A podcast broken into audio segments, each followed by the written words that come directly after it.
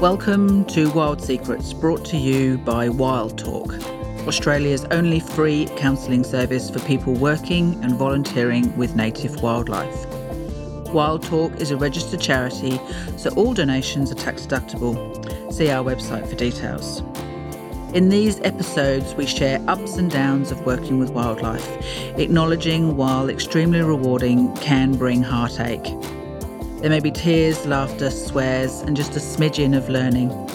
I'm your host, Frances Carlton. Welcome to Wild Secrets. Today, my guest is Ali. Ali is a wildlife carer, lizard mum, and lizard entrepreneur. She's called the Reptile Chick.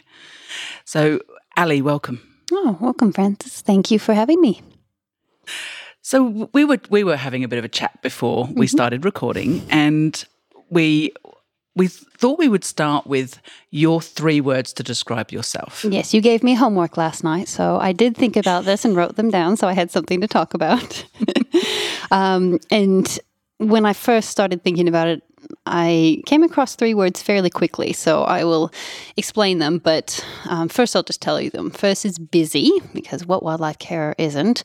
Um, I am caring, uh, amazing, um, but it has in a couple of different contexts. And then I'm also unique. Now, I've picked that word specifically because I had a Toastmasters evaluator that would always tell me that I used unique in the wrong context. Apparently, unique is supposed to mean one of a kind and nothing else like it. And I always used the word unique in the way of it's special or interesting. And when I would talk about Australian wildlife, I would always talk about the unique species and this amazing type of unique animal.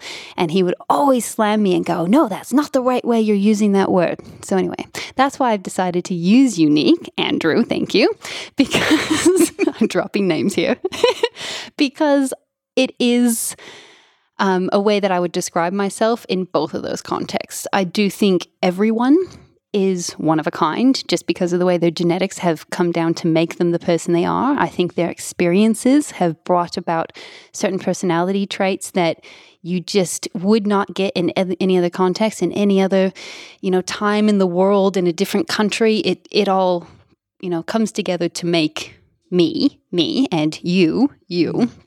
But I also do, in that respect, do think I'm fairly special and interesting. Um, not that I'm conceited or anything. I just, I like to be a little bit different. I like the fact that you've, well, I, I'm I'm going to say it. Andrew can, you know, he's talking out of his ass because the, the wonderful thing about Toastmasters, because I know that we've, I, I've also been a Toastmaster, is that you can choose whether you um, digest the evaluation that you are given. That's true. And what I'm hearing is that you've kind of gone, yeah, nah. Well, I have tried to use it in a better context, but it still creeps out there. It's just the reason I came to Australia was to study the animal life, and they are very unique. Well, they are. Like, That's why no, I'm is here. There, is there any other country in the world that has marsupials? I don't think there is. There is, is there? So oh, is the there? North and South America do have opossums. Opossum. Oh, yeah. But, yeah. but are they are they a marsupial? Yeah. Yeah. But they're ugly comparatively. Our cute little possums here are so much better. Well, they are, but you always see them with like five or six babies all yeah. back. Oh, so yeah, it's a back riding. Yep. Yeah, so yep. I suppose, yeah. Mm-hmm.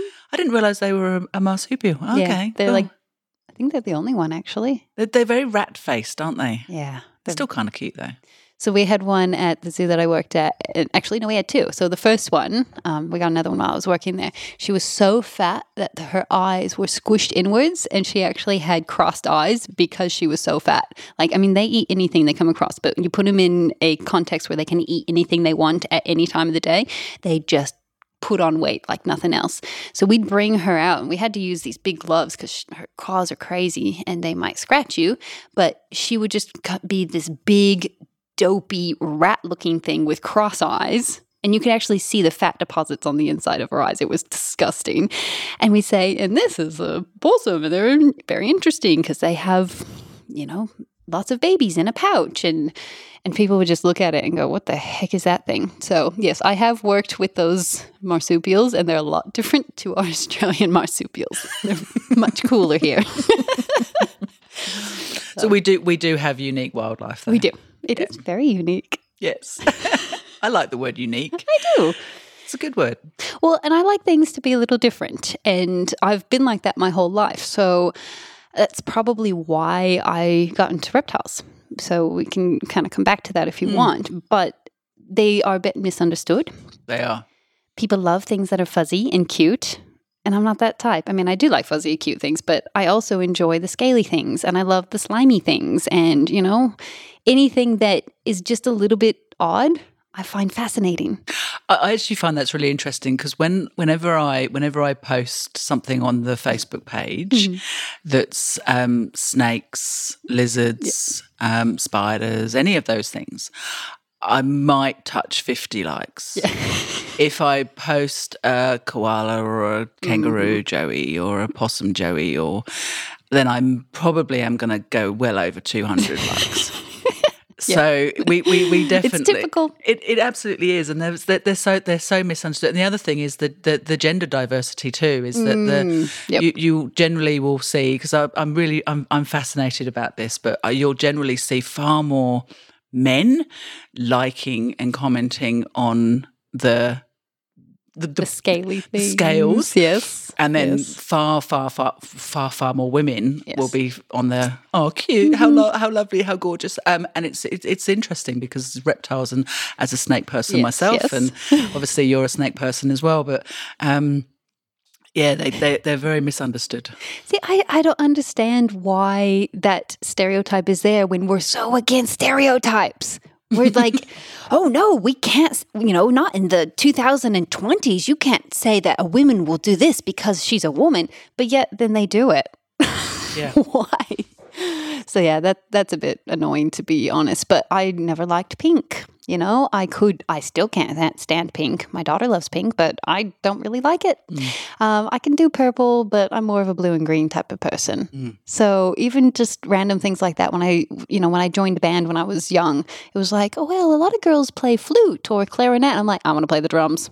Yeah, and you do play the drums. I do, and I love it. And I could not stand to play a flute or something like that, or even guitar. Like, there's a lot of guitarists out there, um, but not so many drummers.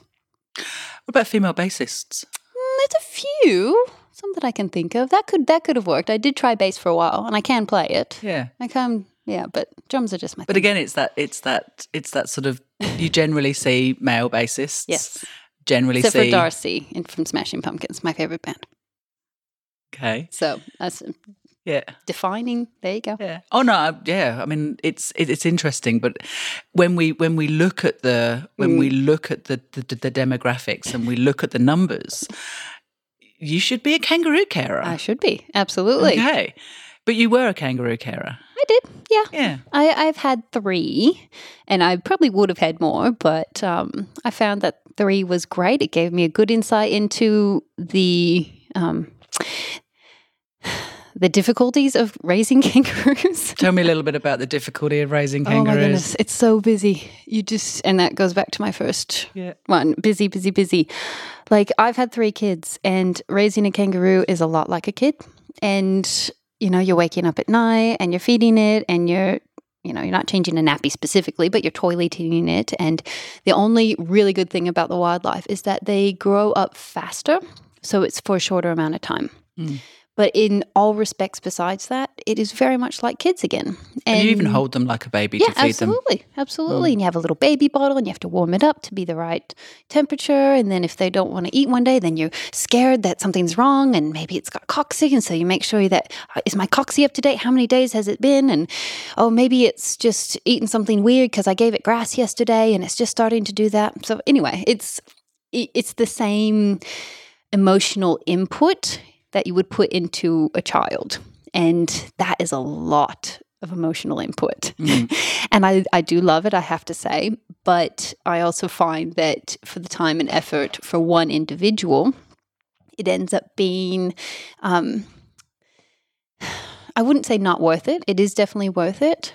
But I feel like in that same time that I could have spent on like twenty lizards or turtles or, you know, some other type of reptile, or even birds. Like, you can do birds in such an easier context, and everything is quicker with birds, but you could get through twenty or thirty baby birds in the same time it would take to do one kangaroo joey. Mm. So it's like, oh, okay. So purely based on numbers, you know, would I make a better mm. um, impact by mm. doing that? And why did you stop doing the? Why did you stop doing the kangaroos? Oh, to be perfectly honest, because of the time that it was taking me away from my family, it was starting to cause um, emotional relationship issues in the family. And because I wasn't able to be there when I needed to be, and a lot of that extra time that I would have been spending like with my husband or with my kids would be spent, oh, I need to go take the kangaroos out to have a, a hop around, or I need to now feed them, or I need to toilet them, and I'm now tired because I had to wake up through the night to feed them. And I did it for two, because over the winters is when a lot of the joeys come in. So I had my first one the first winter, and then the next year I had two more. And how old was your youngest at this point? Oh, two. So she had just finished sleeping through the night. I just stopped having to get up to feed her at night, and then I got a kangaroo, and then I had to get up to feed him at night. So in some respects, that was not a good choice. Mm. And was this around about the same time that you were also suffering from postnatal depression as yes, well? Yes, well, that I couldn't have taken this on while I still had that. Mm. So from the time my f- my son was born, who's my firstborn, um, until really until. my third was born, I suffered from it. And, oh my goodness, I could not have done kangaroos while I was with that. But I was just starting to come out of that zombie stage. And because they're all two years apart and there's three of them. So my son was already four at that stage. By the time he was six is when I started to really feel I was coming out of that zombie stage. Mm. And that's when I started taking on wildlife. So maybe not the brightest idea. Because then it just put me right back into that. Um, but I think like lack of sleep really has a lot to do with it, mm. because I've made a huge effort to make sure I get the right amount of sleep now, mm. and that has really made a huge difference to my mental health. Mm. So I feel like I can take on almost anything if I can get a lot of sleep. And what's your average, do you reckon, at nighttime? Oh, good eight, nine. Nice. Absolutely. It's so good. Yeah. And your kids are a lot older now as well. They're all at goodness. school. And... and I've trained them to sleep in past seven. Yeah. Because my son was one of those early wakers, like, you know, five, five thirty, and I was dead. I mean, yeah. I would I would wake up with him, do the, you know, hour with him first awake, and then go back to bed, and I would go back to bed, and then we'd wake up, and then he would go back to bed, and then I would go back to bed, and then by about eleven I'd start feeling like I could actually tackle the world. But oh, that sucked. I hated that time of life. I mean, mm. I love my kids, but that little baby stage is hard, mm. and I, it's not something I feel like repeating anytime soon. So having done the kangaroos, which is very baby stage. It is. That's maybe one of the reasons why I haven't gone back to that. Who knows, maybe in the future it might be in the cards, but not right now. Yeah. And what what other animals have you had apart from the lizards and the turtles, which we'll, which we'll come to? Well, I've been trained in pretty much everything, so I've been happy about that because it gives me a good insight into everything. And just even though I'm not an expert in anything, I love dabbling in all of it. Um, I've had a number of possibilities. And I really like them. They're mm. really easy, and they're night birds, a bit like me. Mm. So I like being awake, you know, at night, as long as I can get my sleep in mm. at some point. And the possums do the same. So they're coming out as soon as that sun goes down. They're active. They're eating. You can cuddle them. You can do that thing. You feed them. And then you pop them back in their enclosure, and they usually, as since they're babies at that stage too, they go back to sleep. Mm. And they might come out and do some more things, but I don't have to do anything more mm. at three o'clock in the morning. I'm mm. in bed. Mm. And birds? Birds sleep all through the night, so there's no problems there. Yeah. But the thing that worries me about birds is that they need special attention pretty much every hour or two. So I've done a lot of babies, and it's it's like every hour you're shoving food down into them. Mm. And, you know, they see you walk by and they open their mouth and go, ah, where's more, where's more? And you're like, you okay, mag- here's you some more. Mag- you've had magpies? Oh, I love the magpies. So yeah. The first year, because the, the um, bird coordinator was like, oh, that magpies are the, the best ones. People really like them. And I was like, mm, okay, I like magpies. They're cool. And then I got them and I was like, oh, oh my goodness, I really do like magpies. They're so cute. And they walk around like, so after we, you know, did our first kind of step of release, they would just follow us around. Like they were out in the aviary for only a month or two. And then we opened the door and then they would just follow us everywhere we went. They'd perch in the tree and sleep at night. And the second we walk up, they're standing out the door going, meow, meow.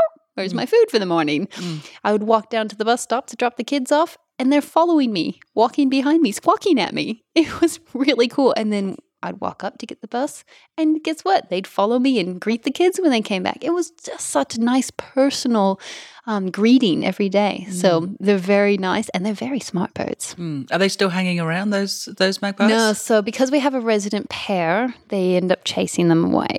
And that's okay because they're really good. They leave them here for mm. the time being when they need to grow up. But about the time they chase their own young off, they chase ours off too, which is fine. That's, that's normal timing and that's mm. what works. But the first year I was a little bit concerned because every time the resident magpies would come up, they would like put down their wings and like flutter them and kind of do their, their baby rah, submissive thing. And the big mum and daddy walked around and like, oh yeah, we own this place. And then they would go and steal the food that I just put out for my babies.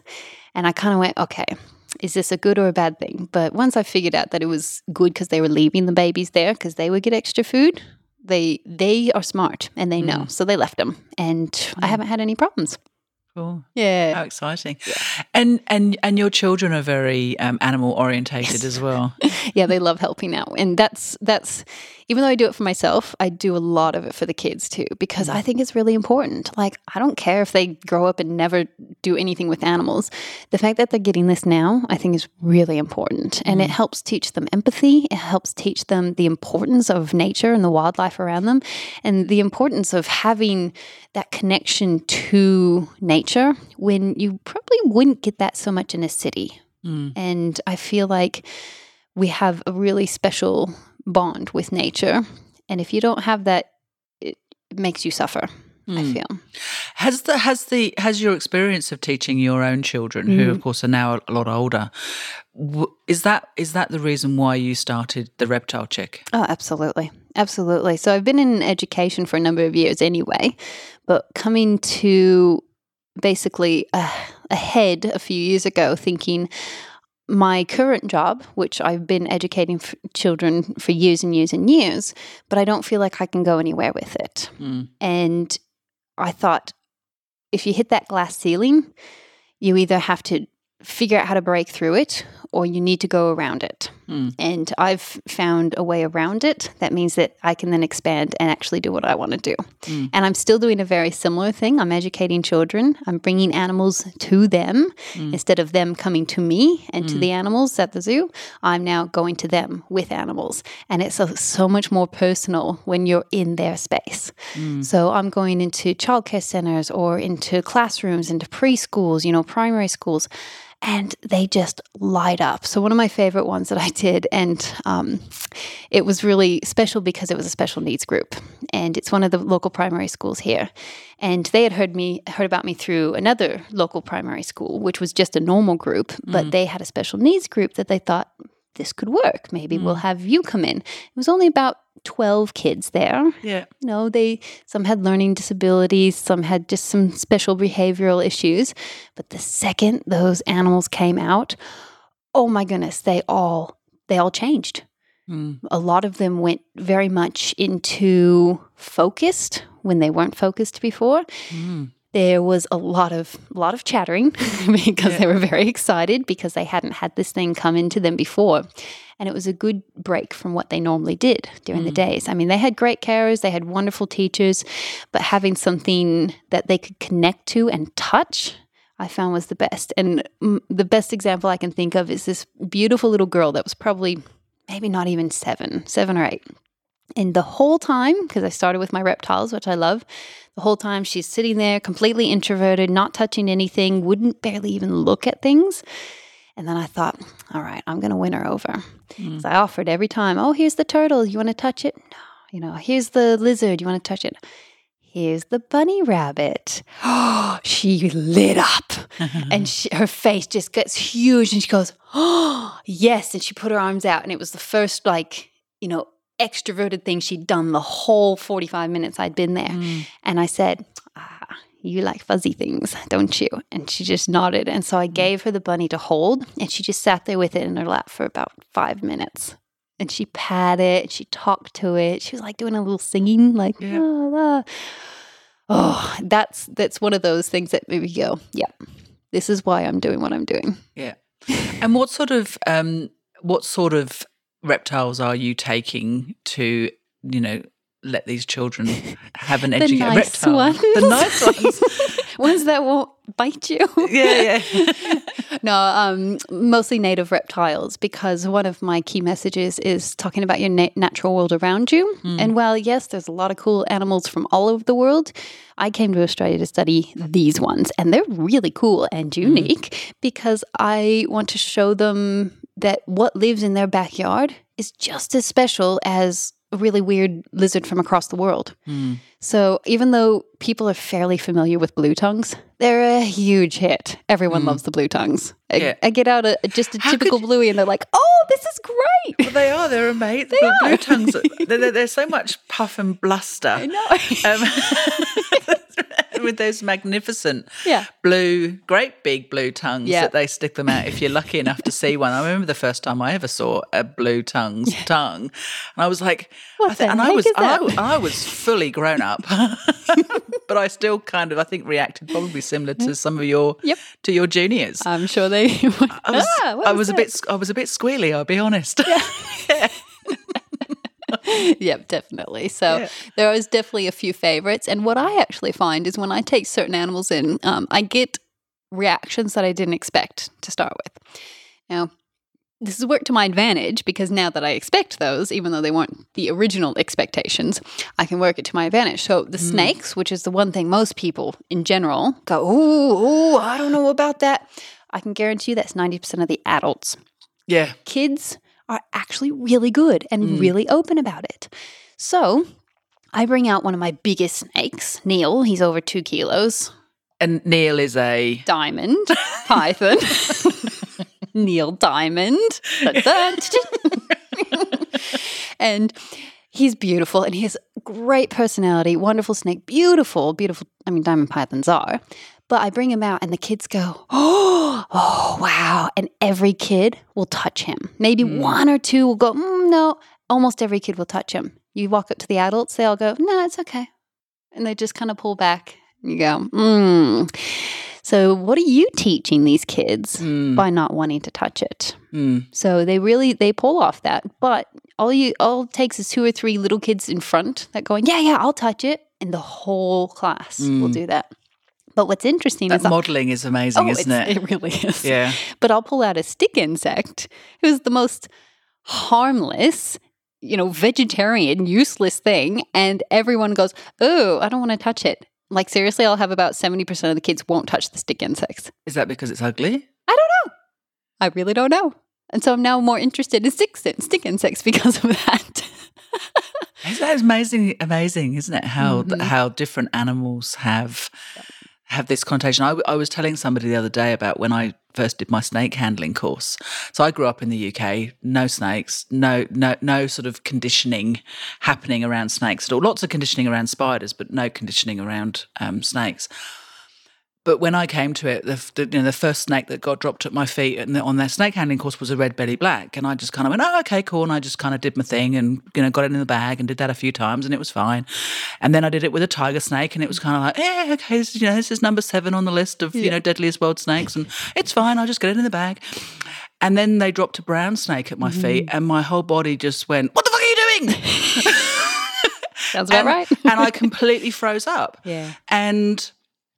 But this was in the afternoon, so all morning I'd been mm-hmm. handling snakes just as just as potentially mm-hmm. harmful to me with kind of like, eh, mm, whatever. And it wasn't until I reflected afterwards that the only thing... Sorry, the, the birds oh, tell you what time it is. The only thing that I could possibly have... is all the conditioning of everyone going, brown snakes are horrible, brown snakes are evil, brown snakes will chase you, brown mm-hmm. snakes will kill you. So all... And that was as an adult, not even as a child. And it was only probably in the first five years that I'd been in Australia where I heard all these horrible things. from other adults that brown snakes were bad. Anyway, I managed to, you know, bag the brown snake a few times. The sweat, the adrenaline, I was definitely, you know, on a bit, bit of a natural high because oh, of yes. that. But it was really interesting, and it wasn't until I reflected afterwards. So this conditioning that we have mm. from adults as children, as this is a bad thing, mm-hmm. is really important. Absolutely. Um, and I'm, I'm actually working with a client at the moment who has a phobia about spiders, and nice. I'm actually working through her spider phobia with her, and I think we've got to the point now where she can actually be in the same room as an actual spider. Oh, oh. Working your way up. That's yeah. good. Yeah. So, I mean, it's, she couldn't even look at pictures of them at the yeah. beginning. So it's, you know, really, really working through those. So the work that you're doing with those kids and getting them to touch things. So the next time you go back to those groups, it's getting them to touch the stick insects. Yeah. That's what I that's did awesome. yesterday. I was like, all right, guys, because I was at a show yesterday that I'd done previous. And I said, now, a lot of you didn't want to touch this animal last time. Is this going to change any? Though I did preference that with a cockroach, a woody. And I held it out there and let everyone see it first. Just like a normal, just, just, just a like normal a little wood woody. Cockroach. Yep. Yeah. So they're not the big scary ones you have in your house. So the ones out in the woods that, you know, anyway. Yeah. So I that had the lizards love. That the lizards love to eat, yes, and they go running around. And I, I've had a fear of them for a while, but I've managed to get over it, so that's good. Okay. But I have a, a, a fake one that I picked up somewhere. Actually, I have two of them, and I'd washed them previous to that and had them in the same container. And I commented that how some insects are usually eaten by other animals. So did they remember the bearded dragon I brought last time? Well, it likes to eat these animals. Would, you, would anyone like to eat a cockroach? And everyone's like, ew, that's gross. And I picked up the plastic one and shoved it in my mouth. And all of the adults go, ooh. And all the kids went, what just happened? And I chewed it for a few minutes and then went, a bit rubbery. And then I pulled it back out and chucked it back in. Everyone went, oh, that wasn't weird, was it? No, I wouldn't eat a cockroach. That's disgusting. But my lizards like to. My lizards love to. And that's, but I, I was doing it in the context of insects, even though they're the most numerous animals on earth, are a lot of times only thought of as food for other animals. Right. Have you ever thought about that? No. What when you think of a mosquito, what good what good is it for? Well, it, it's not, but it but but but, but I do know it's only good for it's food for something else. But I yeah, but I do but the, but that's the question, isn't it? It's like wasps. What's the point of wasps? Yeah, I've... you know, what's the point of mosquitoes? But flying foxes eat something in the region of five to ten thousand mosquitoes every night. Oh no, that's the microbats. The microbats. Yeah. Okay. Yeah, yeah. microbats. The mm-hmm. microbats. Yeah, I know. So that's is a lot it of, just that's a lo- food for something else? That's a lot of mozzies. It is. And think of how many insectivorous birds there are. If there were no insects, we wouldn't have insectivorous birds. Mm. So, Which and is pretty a, much most birds, It's right? most birds. Yeah. yeah. Pretty much every bird will eat insects. Yeah. And then if you didn't have insects, everything would just be piled up with waste everywhere because they're nature's recyclers. They yeah. eat everything down. So they have a lot of meaning and context, but not directly to us. Mm. Not until to we... To us, it's just annoying and pests. Exactly. Until we actually start using them as a protein, which is possibly in the future. So that's another conversation to be had. Yeah. Have you ever eaten a mealworm? they're, they're crunchy. They're gross. I know, yeah. but I did eat one. Yeah. And um, I don't know if I would be campaigning for them anytime in the future. But considering how prolific they are and considering how they are actually quite useful and they don't damage the environment, mm-hmm. I can see why as a protein source. Exactly. Better and, than a cow. And, and crickets and things like that. Yep. Um, I can see why that they would be, you know, but I'm sure there'd still be somebody that goes, you know, cricket lives matters or something. Well, I'm sure that, well, no, there is, because when I went to go buy crickets at Pet Barn up at Majura Park, um, the guy commented how there's this like monk type of guy that would come in and he would buy the whole stock of crickets sometimes and he would go and the guy watched him once. He just went out and he would just release them off into the park. And the guy laughed because he goes, I know that he's doing this with some amazing morals here. I want all lives matter, you know, including the crickets. But these things are bred in Queensland. Yeah. Canberra winters are very cold. And he's like, they're just going to freeze to death overnight. What is this guy thinking? Yeah. He's just doomed them all. Though yeah. he doesn't know that. Yeah. But when he told me this story, I laughed. I went, mm, okay, yeah, there are, there are. There are people that do that. Yeah. Yeah, there absolutely are. That's, and you know, there's a there, there, there is absolutely a place in the world for people who have have those mm. ideals. Absolutely. Um, but yeah, we we do also need to be realistic that, you know, if they've been bred in Queensland and they they're releasing them in a Canberra winter is not going to be not, not going to be a good end. No, that won't go over well with those poor crickets. Yeah, yeah. Okay, so. There's some there's some wonderful wonderful things that you're doing with the with children's education. Mm. We recently had a road open up between actually between us, mm. which has made our journey to so, three minutes. So Ali and I faster. do know each other for quite a while. It's it's now a three minute faster drive, um, and it's it's opened up and it's but it's gone smack bam through the territory of of our wonderful Rosenberg's monitor.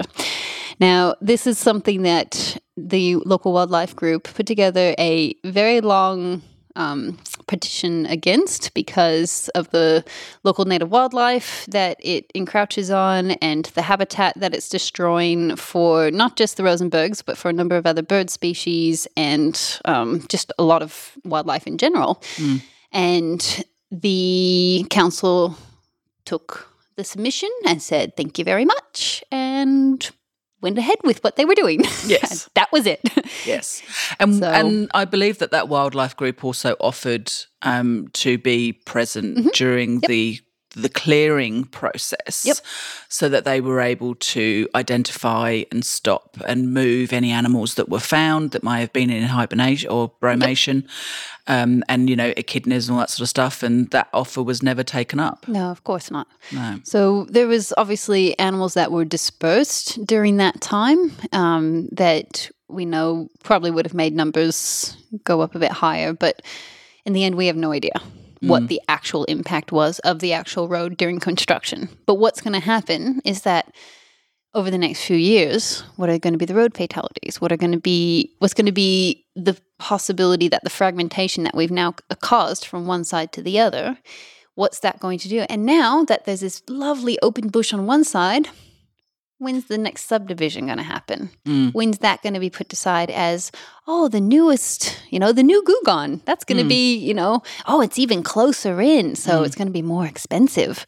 Mm. And subdevelopment, it happens. I mean, mm. I've lived here for twelve years in this region, and I've seen a lot of change happen from when we moved here, there was no Googong. Mm. We would go out to the dam, and it would just be lovely and enjoy it and hike. And then right after that, they started building the subdivision out there, and then they said, oh, we're going to have to realign the road. So they realigned Old Kuma Road, and then now we have to double it because the subdivision is getting too big. Mm. And, oh, now we're going to make a new one on the other side, uh, closer to Hume, and so mm. then that's going to have to cut through this other place. And mm. then they made the bypass around behind Jarrah that actually went around to Queanbeyan, and then now this new one that goes from that intersection all the way to the other side. Like, there's been a lot of change in twelve years.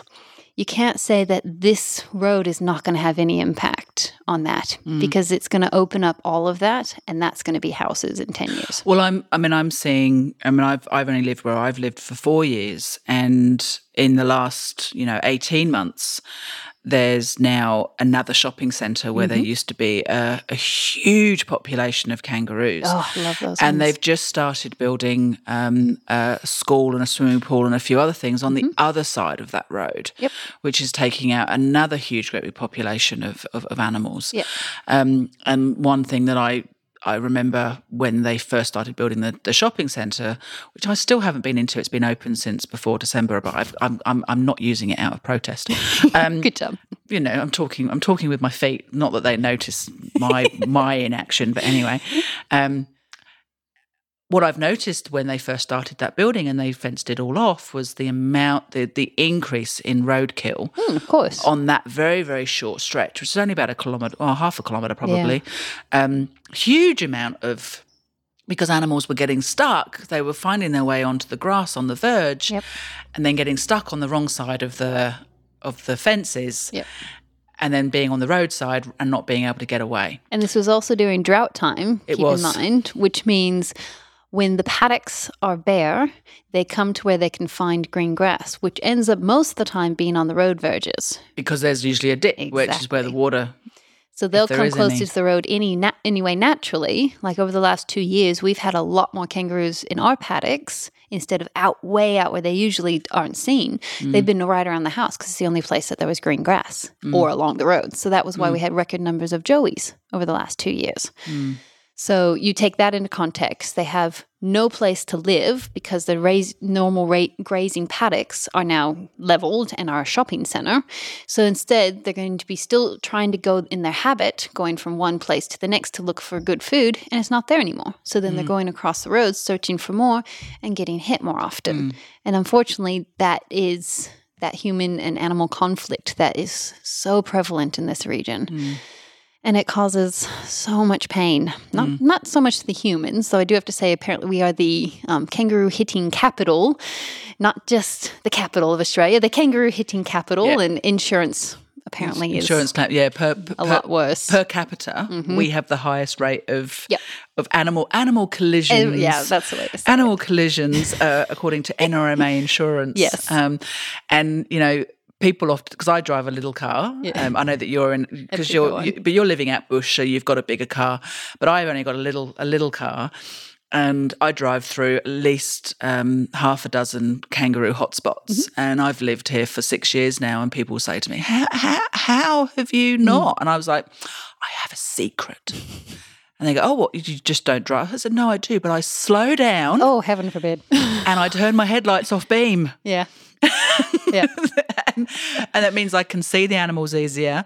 I, I'm sl- going slower, so I've got more time to stop. Yep. And it means that, yeah, there, there's been many times, there's been so many times when I could have easily have hit a kangaroo if I'd been going the speed limit. Mm-hmm. Yep. And it's late at night, so just slow down. Slow yeah. down. Though then you get the people that drive right on your tail with their high beams on. Yeah, it's and not... they're just like, go on, go faster. And I intentionally slow down. Oh, yeah, yeah. Just no. a bit more, yep. just, just so either they make the decision to pass me yep. or they, I don't know, get really mad. I think it's fun. That's not my problem. Exactly. I'm going the speed that I want to go. Yeah. And at night yeah. when I'm coming back and I know the kangaroos are going to be active, yeah. it's going to be about sixty. Yeah, absolutely. Yeah, when I left when I when I left here the other night, mm-hmm. I um I think I I think I was going about yeah I would have been going somewhere between fifty and sixty. Yep, that's about right. Yeah, yeah, and even on the even on the lovely new road because I yeah. am aware because it's a new road and then I because it was dark I couldn't tell but I, there's lots of wildlife fences. There's yeah. wildlife fences all the way along it. I which think is, that one will be okay. I think it will be okay, but I'm still going to be I'm be still going to be I'm still going to be careful. I'm going to watch for you know signs of things that have been hit because if it is good good. And they so don't there are crossings any. on. The, yeah. They have put wildlife crossings in yeah. on that road, and that's what I'm hoping because the they have seen good um, progress with you know the wildlife fencing that then tunnels them into a certain crossing. So there's a, apparently at least two or three under crossings, which are big ones that have you know lots of trees and bushes, so that everything feels confident that it can go underneath to the other side. But then it also has crossings that go across for possums. Mm. So the The hope is that there will be use of those.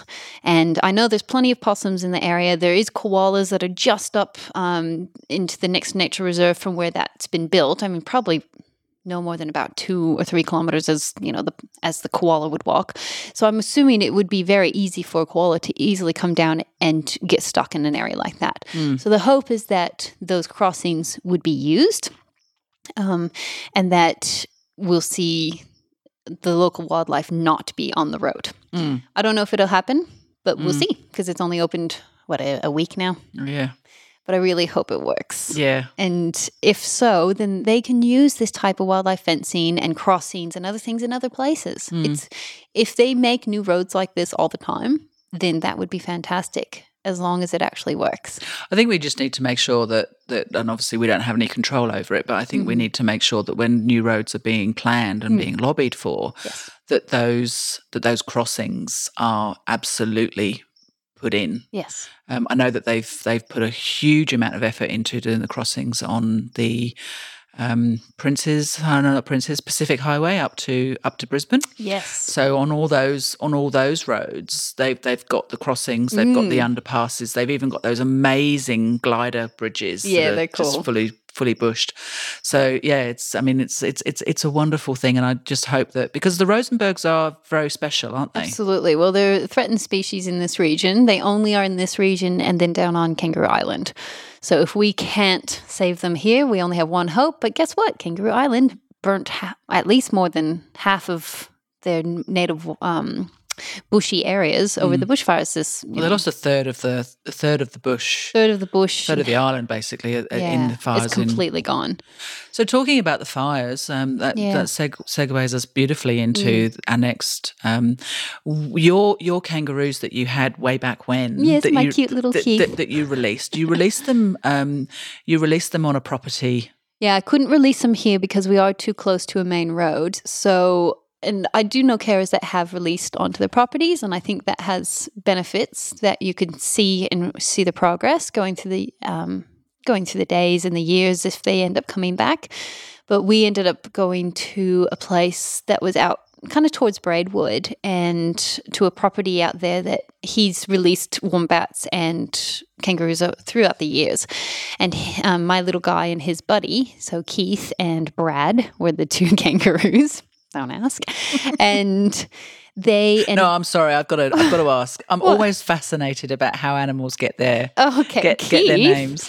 Keith came from a book that my kids had called "The Kangaroo That Couldn't Hop," and in the name, in the naming of the book, well, in the naming of the kangaroos, I guess um, we were reading that book around that time, and it's the story is these three young kangaroos that get yeah. their official name by the. Um, well, the, the mama kangaroo chooses it, but then the, the old-timer kangaroo is the one that, you know, confirms it, basically. So she introduces her three little joeys to him and says, so this is Hoppy, and this is Bounce, and then the, the third one, she kind of, mm, this is Keith. And the guy goes, what? Did What did you just say? She goes, um, th- this is Keith. And she's like, why did you name it Keith? And she, oh, well, we just thought that was the most appropriate. And he was like, that's not a name for a kangaroo. And then he, and he starts, you know, offering some other ones like, you know, Hoppy would be great. And, um, you know, all these other yeah. bouncy type names. Yeah. And the mama kind of goes, well, um, he, he can't. I was, well, why not? He, he can't hop. That's why. That's why we can't name him anything like that. He's he's just a Keith. So we were laughing at this book, and the first time we got my little Joey out of his pouch, and he's like all legs, yeah, they nothing are. else. Yeah. And he'd never, I mean, he'd, he'd only been out of his mum's pouch for probably about thirty-six hours at most by the time he came to me. Right. And so, and he was just at the point where he would have been starting to come out in, from mum's pouch. So one of the first things was pop him out on the ground and have a look at him. And he couldn't hop. He he he was all legs, and they all flail everywhere. And he tried. We tried standing him up, and he would just kind of fall over.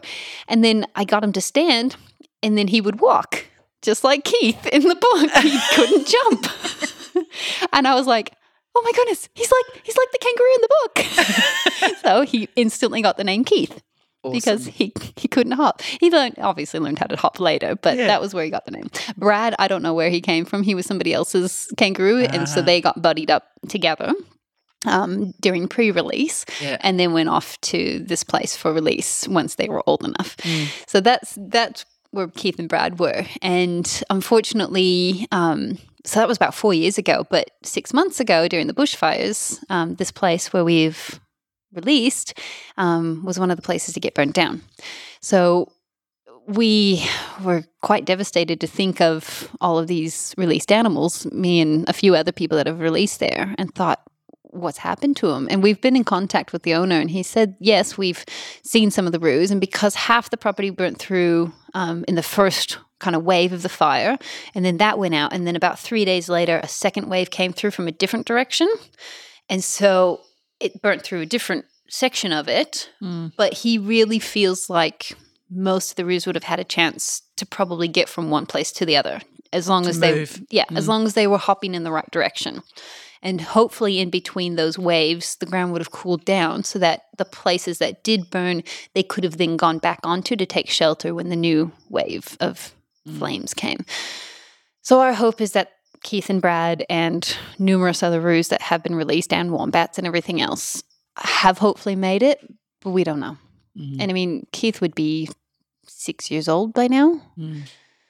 So he'd be sort of in that stage he'd, he'd of... He'd be a big, handsome a big, boy. Yeah. With those big muscles. Yeah, and no neck. I love those roofs. He'll be fighting with Brad at this point over yeah. the, the harem of young females. Yeah. So yeah. I'm hoping that he's still there. But when we went to release, it was it was very sad, but it was a very great day. And I took the kids out. It was It's like probably an hour and a half drive from here. Mm. And we went out there and we, we, we were hugging him, and you could tell like his ears were twitching. He's looking around going, ooh, this is new. What's going on?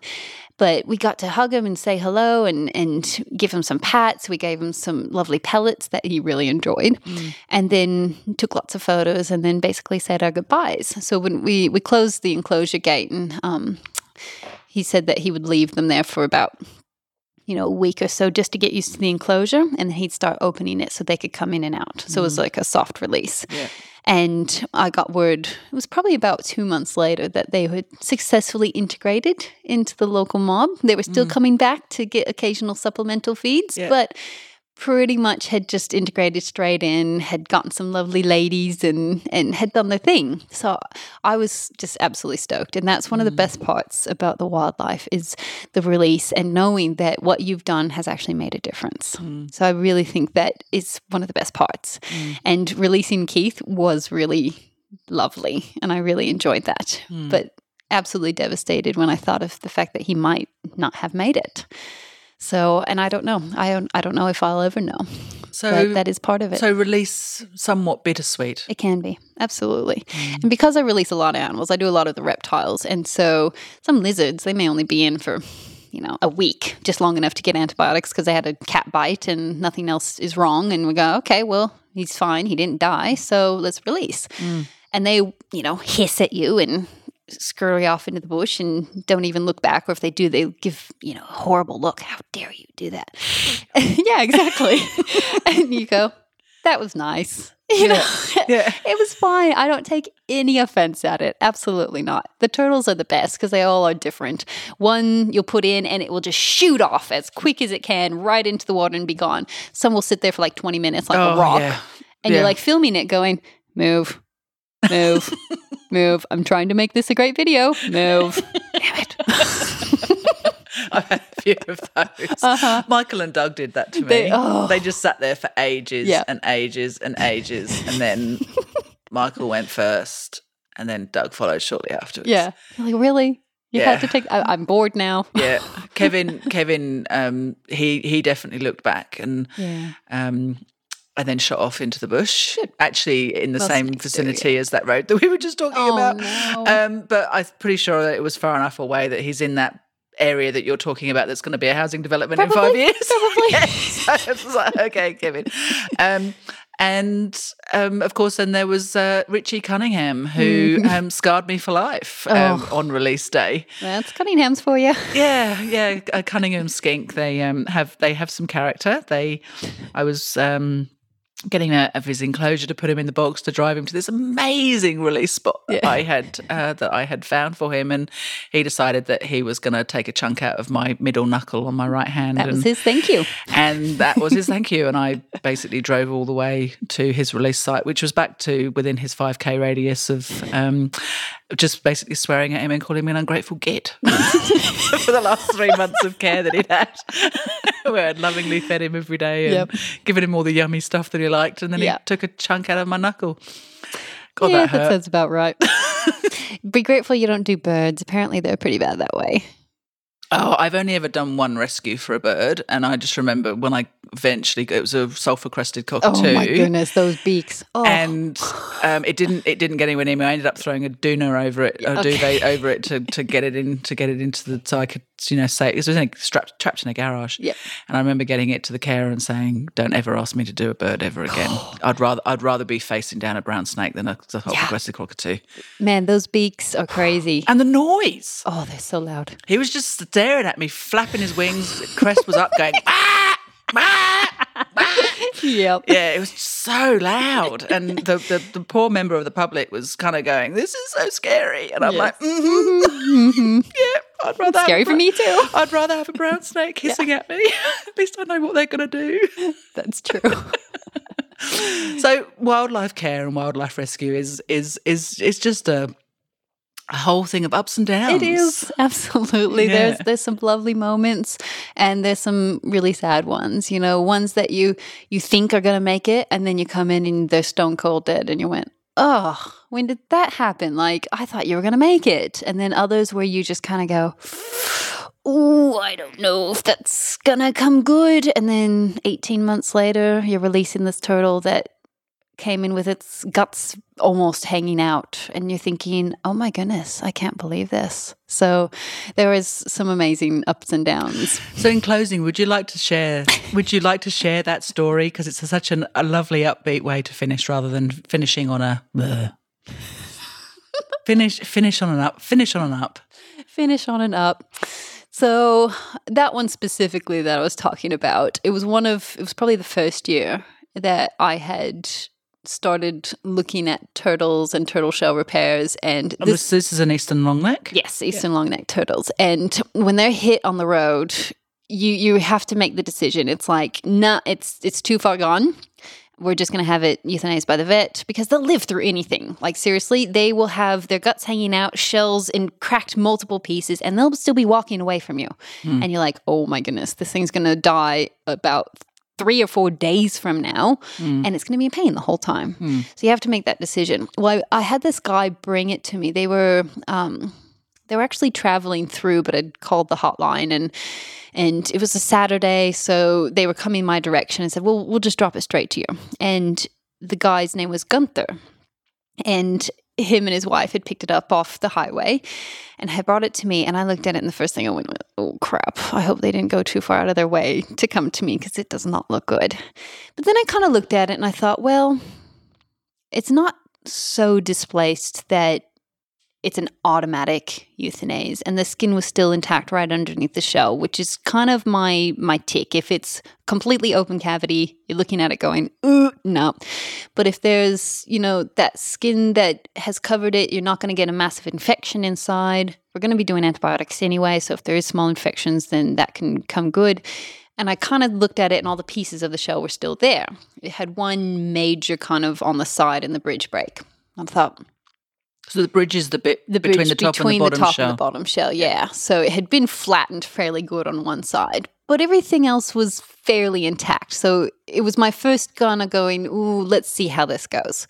So I ended up putting it back together. It had saddle clamps um, to make sure that the shell stayed in place, one on each side of this break. So it was a fairly, fairly big Mm. hardware to get this guy back together. Mm. But it seemed to work. Um, everything was kind of where it should be. And I'm like, okay. So I did my normal repair, and we gave it a bit of time. He ended up going to a carer after that and spent a whole year in care. And in the end, I was like, he's still alive. He's eating. He's doing everything he should.